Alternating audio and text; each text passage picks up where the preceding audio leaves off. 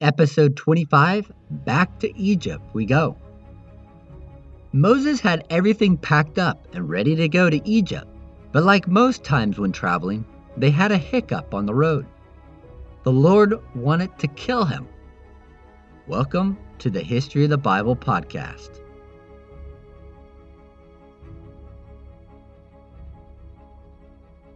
Once Moses agreed to go back to Egypt to bring the Israelites out of slavery, at least he didn't raise any more objections. He went back to his father in law and told him that he was heading back to his brothers in Egypt to see if they were still alive. It could have been that because Moses married Jethro's daughter, he may have been adopted into the tribe or family and needed to inform the patriarch of the family, especially since Moses was a shepherd working for Jethro, keeping watch over his father in law's sheep. His father in law, Jethro, sends Moses with a blessing to go in peace and in good health. This is where Moses is informed by God that those who seek him in the past have died and are no longer seeking his life. This would be the king of Egypt that was seeking to kill Moses when he first fled 40 years ago from Egypt. So Moses takes his wife, his sons, placing them on a donkey, and heads back to Egypt with the staff of God in his hand. In Exodus 4, verse 21, it says that the Lord tells Moses that when you go back to Egypt to do all the miracles that he has shown Moses the staff turning into a snake, the hand into the cloak, and the water turning into blood. But God tells Moses that he will harden the king's heart so that he will not let the people go. Then God says in verse 22 that Moses will say to the king of Egypt that Israel is the firstborn of God and that the king is to let go of God's son so that they may serve him. But if the king were to refuse to let them go, God would kill the king's firstborn son. So many people have debated about God hardening the heart of the king of Egypt, saying, How can it be that God is causing the king's heart to be hardened? Didn't God give free will to the people? Yet it seems that God is taking the free will of the king. Therefore, God is the one setting the king up for failure. Or is he? Let's take a look at what could have actually happened. To begin, there are 20 different times that the Bible talks about the king and his heart being hardened. 10 of these times it talks about God hardening the heart of the king, and the other 10 it talks about the king himself hardening his own heart. The first two times that it mentions about the heart of the king being hardened in Exodus 4, verse 7, when God tells Moses that he will harden the heart of the king.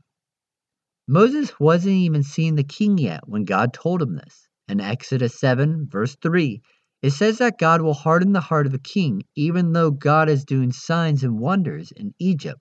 The king will still not listen.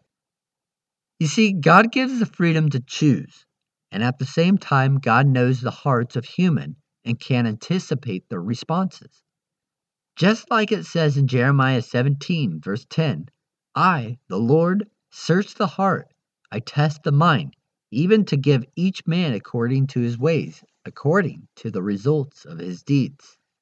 God sometimes gives people over to themselves and their desires because they have chosen that path, not because God wants them on that path. It isn't that God wants people to choose sin and to walk away from God but wants all to know him, as it says in 1 Timothy 2, verse 4, that God desires all people to be saved and come to the knowledge of the truth. Even though God wants every single person to love him, he will not force them. He will not cross over the line of people having the freedom to choose. Even though God does not want it, he will eventually give people over to their desires if that is what they continually choose. Think of the Israelites later in history. They are the people of God, yet they continually choose other nations' gods around them. God pursued them over and over, trying to bring them back to Him, but they chose to play the harlot with other gods and nations. After so much pursuit from prophets and wonders, the Israelites turned their back to God. God gave them what they chose, which led them to their destruction. The same can be thought of with the king of Egypt. The first one to harden the heart of the king is the king himself.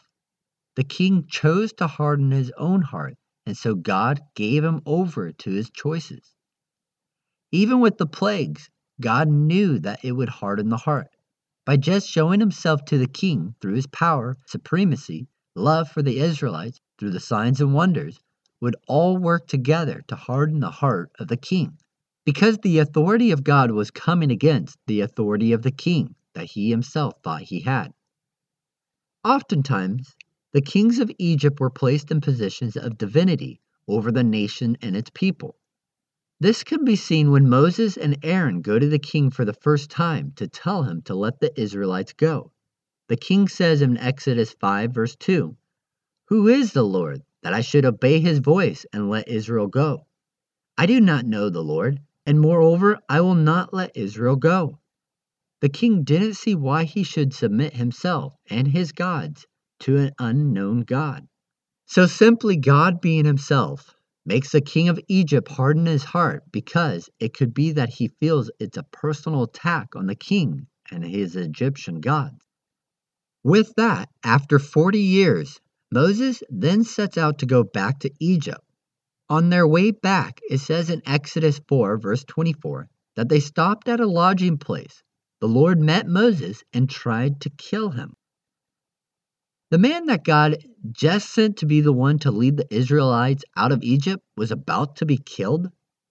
In Exodus 4, verse 24, it says that the Lord, most likely Jesus before his birth, sought to kill him. But his wife, Zipporah, took a flint and cut off her son's foreskin and touched Moses' feet with it, and said, Surely you are a bridegroom of blood to me.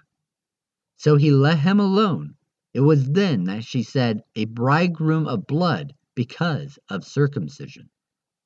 The Bible doesn't say why the Lord was going to kill Moses, but we can see that the circumcision of their son put an end to the Lord seeking to kill Moses. There are many thoughts of this incident.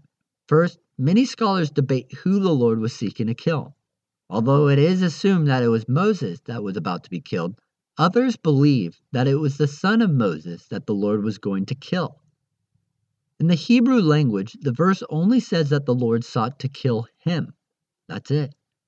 Scholars believe that all this has to do with is the circumcision of Moses' son, or the lack thereof. What many believe to happen is that Moses neglected to circumcise his son, as God had told Abraham that he and all his descendants would need to be circumcised or they would be cut off from his family. But then, what son is it? It says in the Bible that Moses packed up both his wife and sons, sons being plural. Moses had two sons, Gershom and Eleazar. Gershom would have been the firstborn son. One of the reasons that some say that it was the son of Moses that the Lord was trying to kill was because in Exodus 4, verse 22 through 23, it says that God tells Moses the words to say to the king of Egypt. But in verse 23, it's thought by some that God could be talking to Moses about how God would kill Moses' firstborn son. But that's really taking that one verse out of context to fit a scenario. But whoever it was that the Lord was seeking to kill, scholars say that it was an illness that was causing him to die. However, even that is debated. The next thing that happened is that Moses' wife takes a sharp stone or a knife made out of a stone and circumcises one of their sons. This would remove the idea that it was Gershom being the one that the Lord was seeking to kill, because if Moses' wife only circumcised one son, that means that the other one must have already been circumcised. This would be that Eleazar was not circumcised. Some say that the reason that his youngest son was not circumcised was because his wife, being a Midianite, thought the whole thing to be a little barbaric and did not want to do it to her second child, as she had done it to her first. And that because the youngest son was still a child, the responsibility of the circumcision was on Moses, the father, and that is why the Lord seeked to kill him. Others say that the reason that his son was not circumcised is because the Egyptians also had circumcision, but not fully like the Israelites did and that Moses wanted to forget his past by rejecting the Egyptian ways. But he also forgot the covenant that God has with Abraham. But this doesn't make too much sense because one of the sons was circumcised. The issue with not being circumcised was that it was basically rejecting the covenant that God had made with Abraham, Isaac, and Jacob and his descendants. The rejection of this was for the male to be cut off from his people. After Moses' wife circumcised her son, she threw the foreskin at his feet. Again, the original translation of the Bible only says his feet, not Moses's. This then brings up whose feet were they? It's commonly thought that it was Moses' feet that she threw the foreskin at. But others have suggested it could have been her son's feet or the Lord's feet so that he would stop seeking to kill him. It can even get more confusing when the word feet is looked at. Sometimes the word in Hebrew that is translated to English to mean feet can also mean something else. This Hebrew word could also be a mild or a nice way to say genitals meaning that Moses' wife threw the foreskin of their son at his genitals. However, looking at the context of the Bible, when the wife of Moses threw the foreskin at someone's feet, she immediately talks to Moses.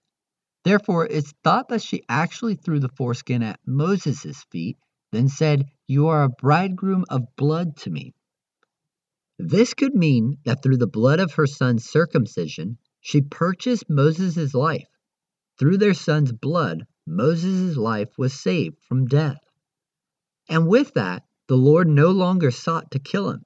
And again, his wife said that he was a bridegroom of blood because of the circumcision.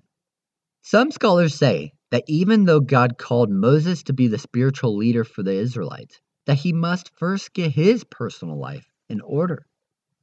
Therefore, before Moses was fully able to teach God's law to the Israelites, he must himself be living out that law.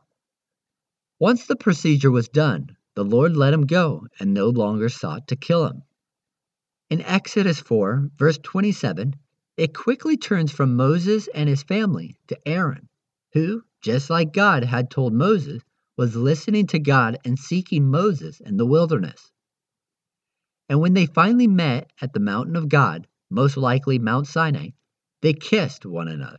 This was a traditional way to meet a close relative at the time. Here, Moses told Aaron everything from the words to say and all the signs to do with their words. They then left for Egypt, in which they gathered all the elders of Israel. Aaron then spoke to the people and showed them the signs, and they believed.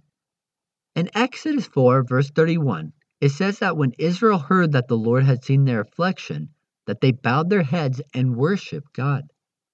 But other translations say that they rejoiced and worshiped God. Either way, the Israelites knew that their God was coming to bring them home. Now that one of the biggest objections of Moses was removed, the Israelites believing God sent Moses, he now had to go to the king of Egypt and let him know that his free labor was on its way out of Egypt. So join us next time in episode 26 A Royal Confrontation. Thanks for listening to the History of the Bible podcast. We'd really appreciate it if you were to take a few moments of your time and rate and review the show. And be sure to follow it too. Also, tell your friends and family about it. If you would like to reach out to us to leave feedback directly or to let us know how the show has impacted you, check out the links in the show notes. You can also follow us at Nikao Productions. To those that have taken the time to leave a rating and a review, as well as give feedback, thank you. Until next time, remember that you are loved, special, and worthwhile.